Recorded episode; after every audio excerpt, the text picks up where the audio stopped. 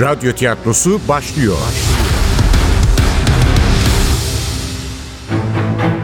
Kayıp Tanrılar Ülkesi 16. Bölüm Eser Ahmet Ümit Radyoya uyarlayan Safiye Kılıç Seslendirenler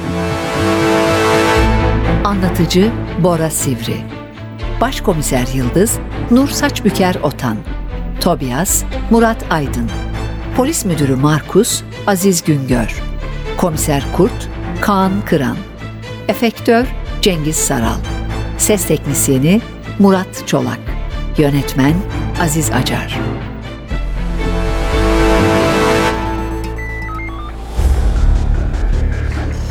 Olayda kullanıldığı varsayılan bıçağın üzerinde yapılan luminol testi ve DNA incelemesi sonucu kurban Cemal Ölmez'in kanıyla uyuşmadığı tespit edilmiştir. Otto doğru mu söylüyormuş yani? Onlar yapmadı mı bu işi? Karar vermek için erken.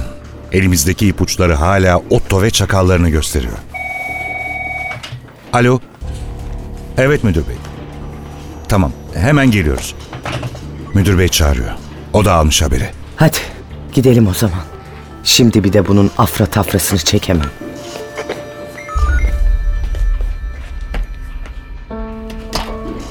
Ama beklediği gibi olmadı. Odasına girdiklerinde anlayışlı bir gülümsemeyle karşıladı onları Markus. Gelin, gelin arkadaşlar. Ayakta durmayın. Şöyle oturun. Nasıl? İyi dinlenebildiniz mi? Evet gayet güzel dinlendim. Teşekkür ederim. Yıldız'ın bakışları yardımcısına kaydı. Tobias oralı bile değildi. Her zamanki sakinliği içinde ana meseleye geçilmesini bekliyordu. Markus da hemen konuya girdi zaten. Kasaturanın üzerinde maktulün kanı saptanamamış. Ama otopsi raporunda belirtildiğine göre kurbanın kanında ro- ve k- bulunmuş. Öldürmeden önce Cemal'i uyuşturmuşlar. Raporda bütün ayrıntılar var. Buradan çıkan sonuç, katil ya da katiller son derece profesyonelce davranıyorlar. Lafın nereye varacağını kestiremeyen Yıldız hiç sesini çıkarmadan dinliyordu. Ama Tobias konuşmaya katılmakta sakınca görmedi.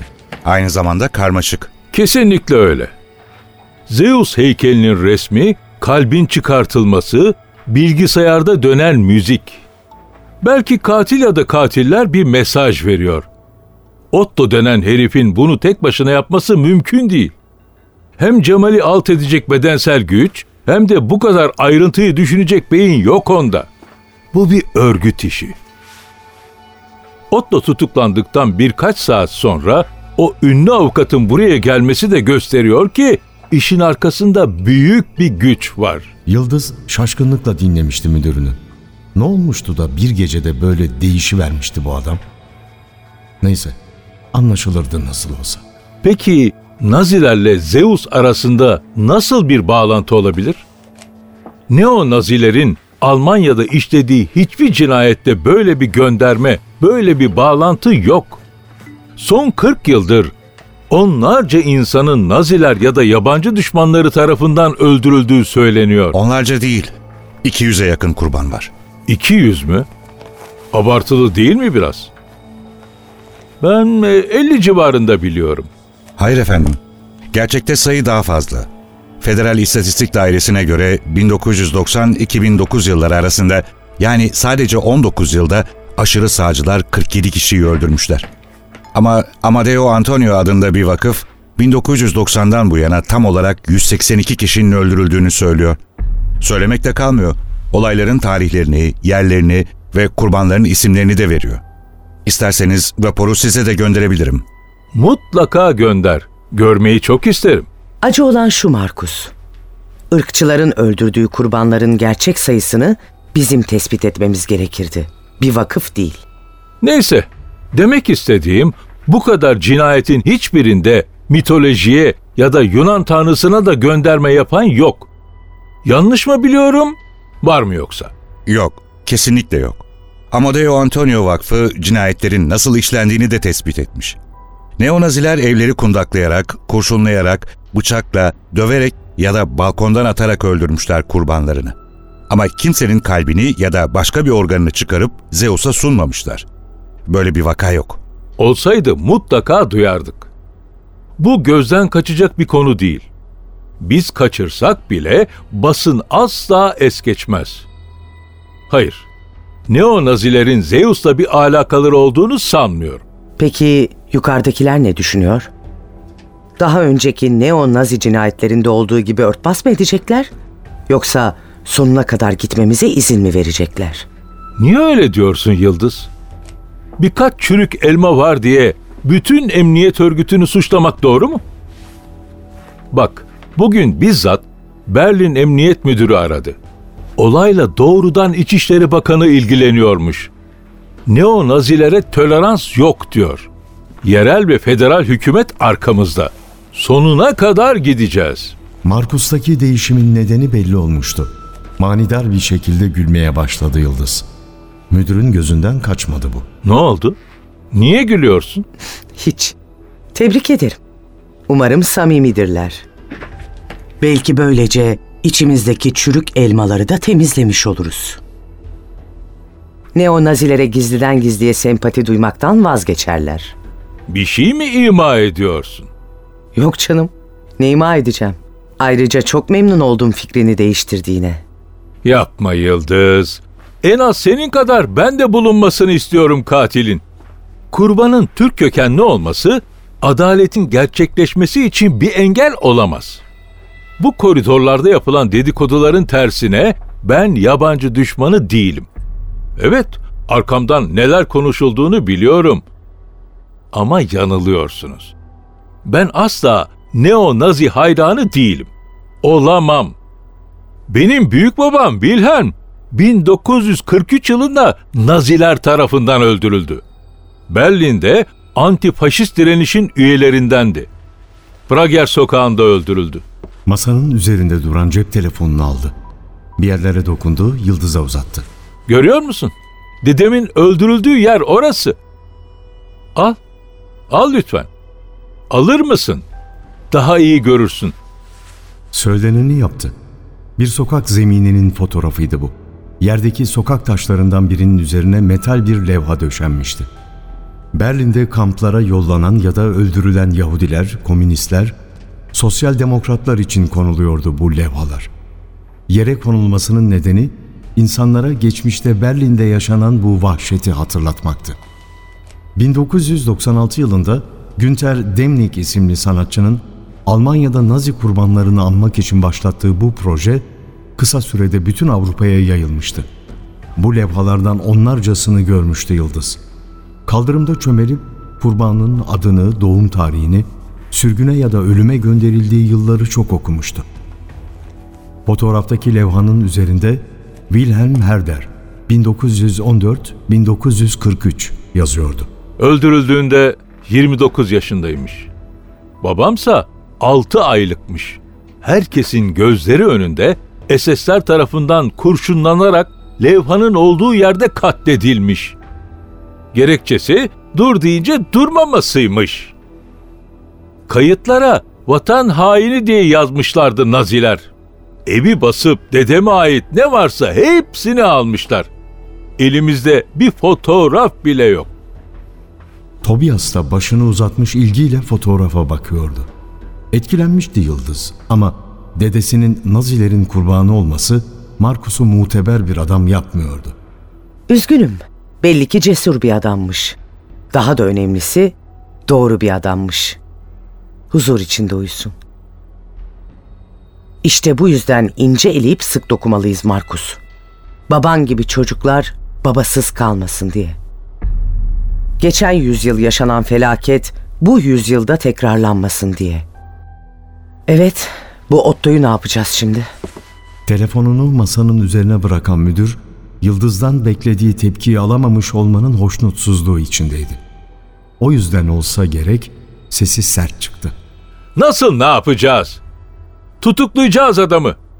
Cinayet saatinde maktulün evinden çıkıyor. Üstelik bıçağı almaya gittiğini söylüyor. Ayrıca cinayet silahı da kayıp.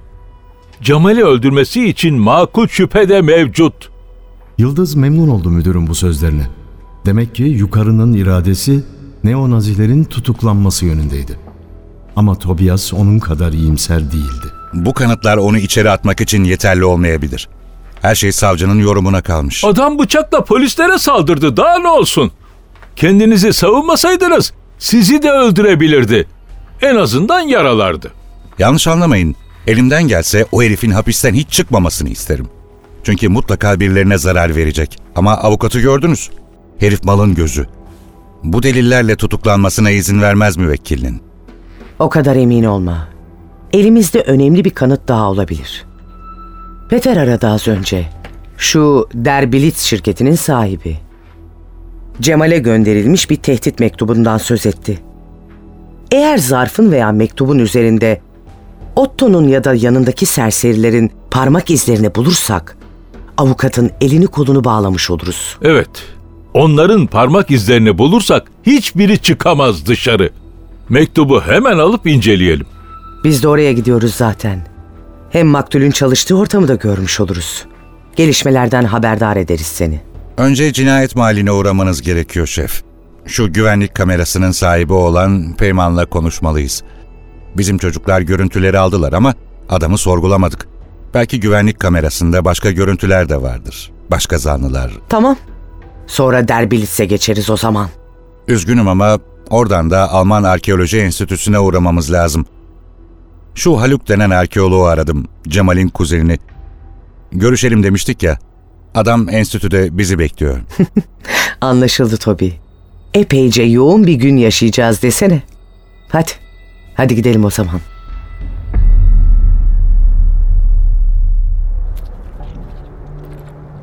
Binadan çıktıklarında güneş yükselmişti. Boğucu hava iyice hissettiriyordu kendini.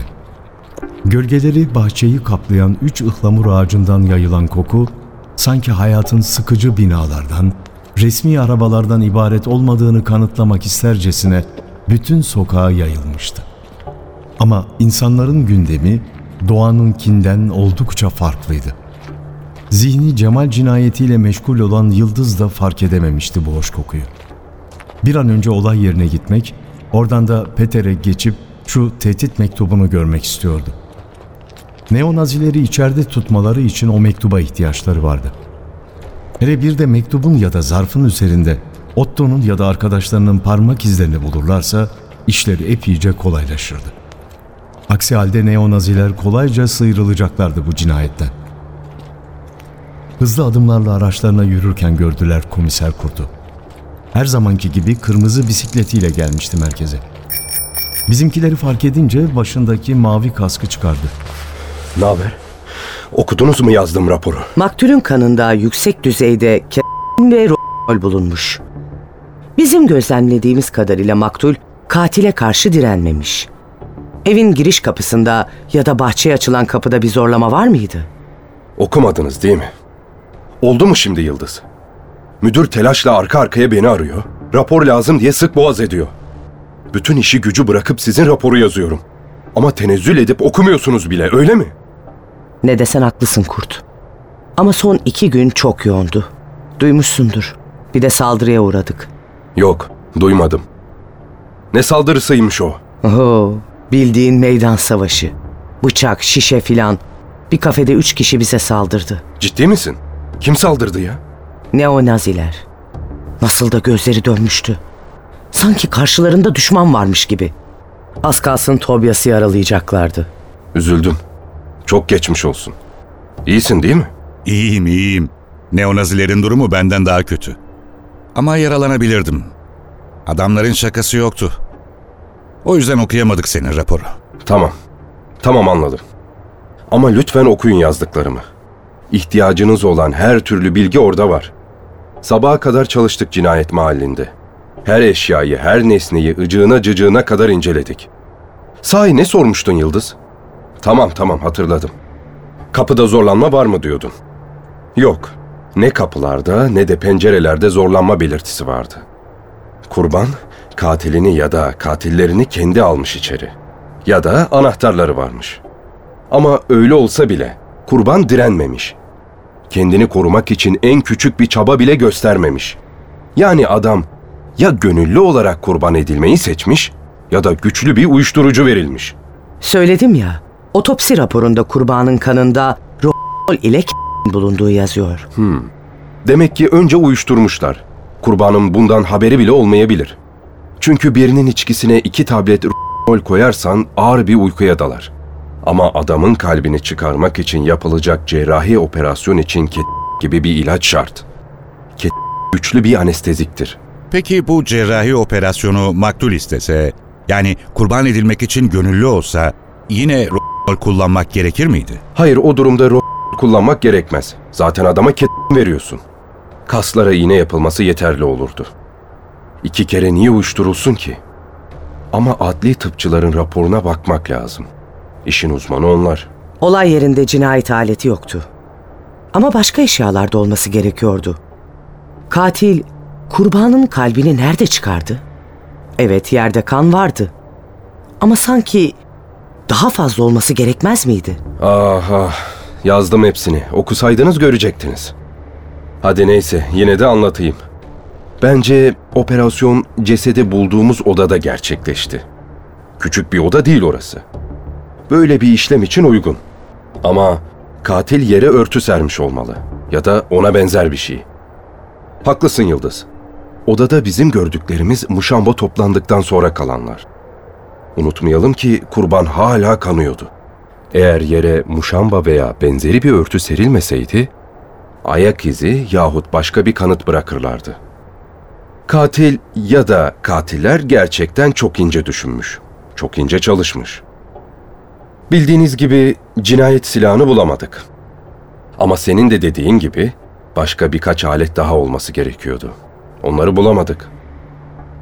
Evet, katil ya da katiller her kimse son derece işinin ustası insanlar. Hem de Cemal'in tanıdığı birileri. Belki de çok yakından tanıdığı, çok güvendiği birileri. Öyle olmasa evine niye alsın?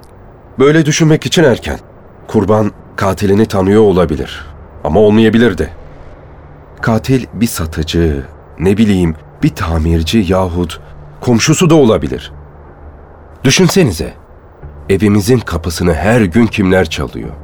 Ve bir nedenle onları içeri almak zorunda kalıyoruz. İyi de kendisine bıçak çeken bir neonaziyi evine niye alsın Cemal? Kapıyı çalan Otto olmayabilir. Bir örgütten söz ediyoruz. Gözü kara bir organizasyondan. Otto pek akıllı biri olmayabilir. Ama onun teşkilatında eminim çok zeki insanlar vardır. Eğer Cemal'i böyle törensel bir cinayetle öldürmeye karar verdilerse bütün ayrıntıları hesaplamışlardır. Katil pizzacı olarak da gelebilir, torbacı olarak da, televizyon tamircisi olarak da. Hatta Cemal'in güvenebileceği mahalleden biri olarak da. Sonuçta neonaziler her yerde. Katiller neonazi miymiş? Şu size saldıran adamlar mı? Emin değiliz. Ama Cemal'i öldürmeleri için güçlü nedenleri var. Kurbanın bilgisayarındaki araştırmanın nedeni de anlaşılıyor. Maktul son bir aydır neonazileri inceliyormuş. Bu çok önemli bir bilgi Kurti. Maktul'ün aramalarında şahıs ismi geçiyor mu? Mesela Otto Fischer diye birine rastladın mı? İsimleri vardı ama Otto'dan emin değilim. Almanya Nasyonel Demokrat Partisi, Almanya Alternatif Partisi gibi yabancı düşmanı aşırı sağcı partileri araştırmış. Eski okul topluluğu, Kombat 18 gibi faşist örgütlere bakmış. Hepsi raporumda yazılı. Çok teşekkür ederiz. Merkeze döner dönmez odama kapanıp raporunu okuyacağım. Ama senin görüşünü merak ediyorum. Ne düşünüyorsun bu cinayet hakkında? Bir ayin yapılmış. Basit bir öfke ya da intikam veya çıkar cinayeti değil bu. Belki de hala eski dinlere inanan manyakların marifetidir. Cinayet mahallini siz de gördünüz. Kurbanın öldürülme şekli, duvardaki resim, çalan müzik. Bu çağda adeta eski bir ayin yapmışlar. Neonaziler böyle bir düzenek kurar mı? Manyak olduklarını biliyorum ama bu kadarını yaparlar mı ondan emin değilim. Ya hedef şaşırtmak istiyorlarsa? Ya bu cinayeti işlediklerinin bilinmesini istemiyorlarsa? O yüzden olay mahallinde böyle törensel bir hava yarattılarsa? Mümkün tabii. Fakat böyle bir örgüt eylemlerinin duyulmasını istemez mi? Bence cinayetin bir kurban törenine dönüştürülmesinin amacı budur. Bu sıradan bir vaka değil, önemli bir eylemdir mesajını vermek. toplumun dikkatini işledikleri cinayete çekmek. Örgütlerinin isimlerinin duyulmasını sağlamak. O yüzden suçlu neonazilerse bence bu cinayeti gizlemek değil, aksine duyurmak isteyeceklerdir.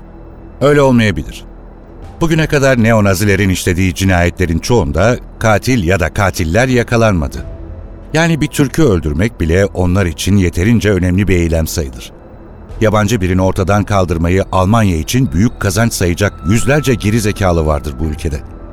Cinayeti Otto Fischer'in ya da başka bir neonazinin işlemesinin önemi yok. Önemli olan yabancı birini öldürmek, onları korkutmak, taciz etmek, yıldırmak. Walter Lübke cinayetini hatırlıyor musun? Kassel valisiydi. Katil bir gece valinin evine gitti ve kafasına kurşun sıkıp öldürdü. Bir hafta sonra da yakalandı. Üstelik şahsi bir nefret cinayeti değildi bu. Katilin ve azmettiricisinin Nasyonel Sosyalist Yeraltı Örgütü'yle bağlantısı da bulundu. Yani neonaziler işledikleri her cinayeti üstlenmeyebiliyor. Anlıyorum Toby. Söylediklerin mantıklı ama sen de şunu anla. İlk kez böyle bir düzenekle karşılaşıyoruz. Daha önceki cinayetlerde ev kundaklıyorlardı. İnsanları döverek öldürüyorlardı. Bıçaklıyorlardı. En son silah kullanmaya başladılar. Ama böyle törensel bir cinayeti ilk kez görüyoruz. Pagan kültürlerde tanrılara insan kurban etmek var mıymış? Bilmiyoruz. Ama Nazilerle antik Yunan mitolojisi arasında bazı bağlantılar bulduk. Bu bilgi önemli. Eğer gerçekten de dediğin gibi ise evet bu cinayetin failleri neonaziler olabilir. Neyse zanlıları ele geçirmişsiniz zaten. Umarım en kısa sürede kesinleşir suçları. Eğer bu iş neonazilerin marifeti ise korkarım arkası gelecektir. Bu kadar ayrıntılı düzenek hazırlayan bir zihin bence tek bir cinayetle yetinmez. Asla durmayacaklar. Daha korkunç vakalara da hazır olmak lazım. Kendinize dikkat edin. Eğer düşündüğüm gibi ise çok zor günler sizi bekliyor.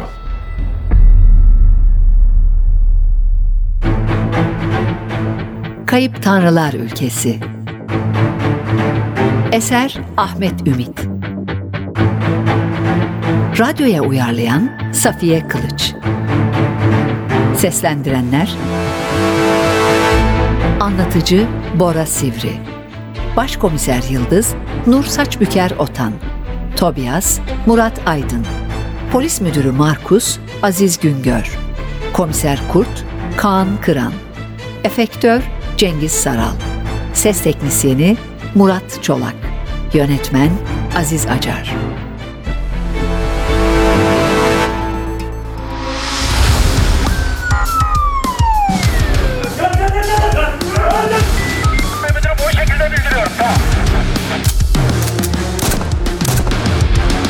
Radyo tiyatrosu sona erdi. Radyo tiyatrosu her cumartesi 11.30'da NTV Radyo'da.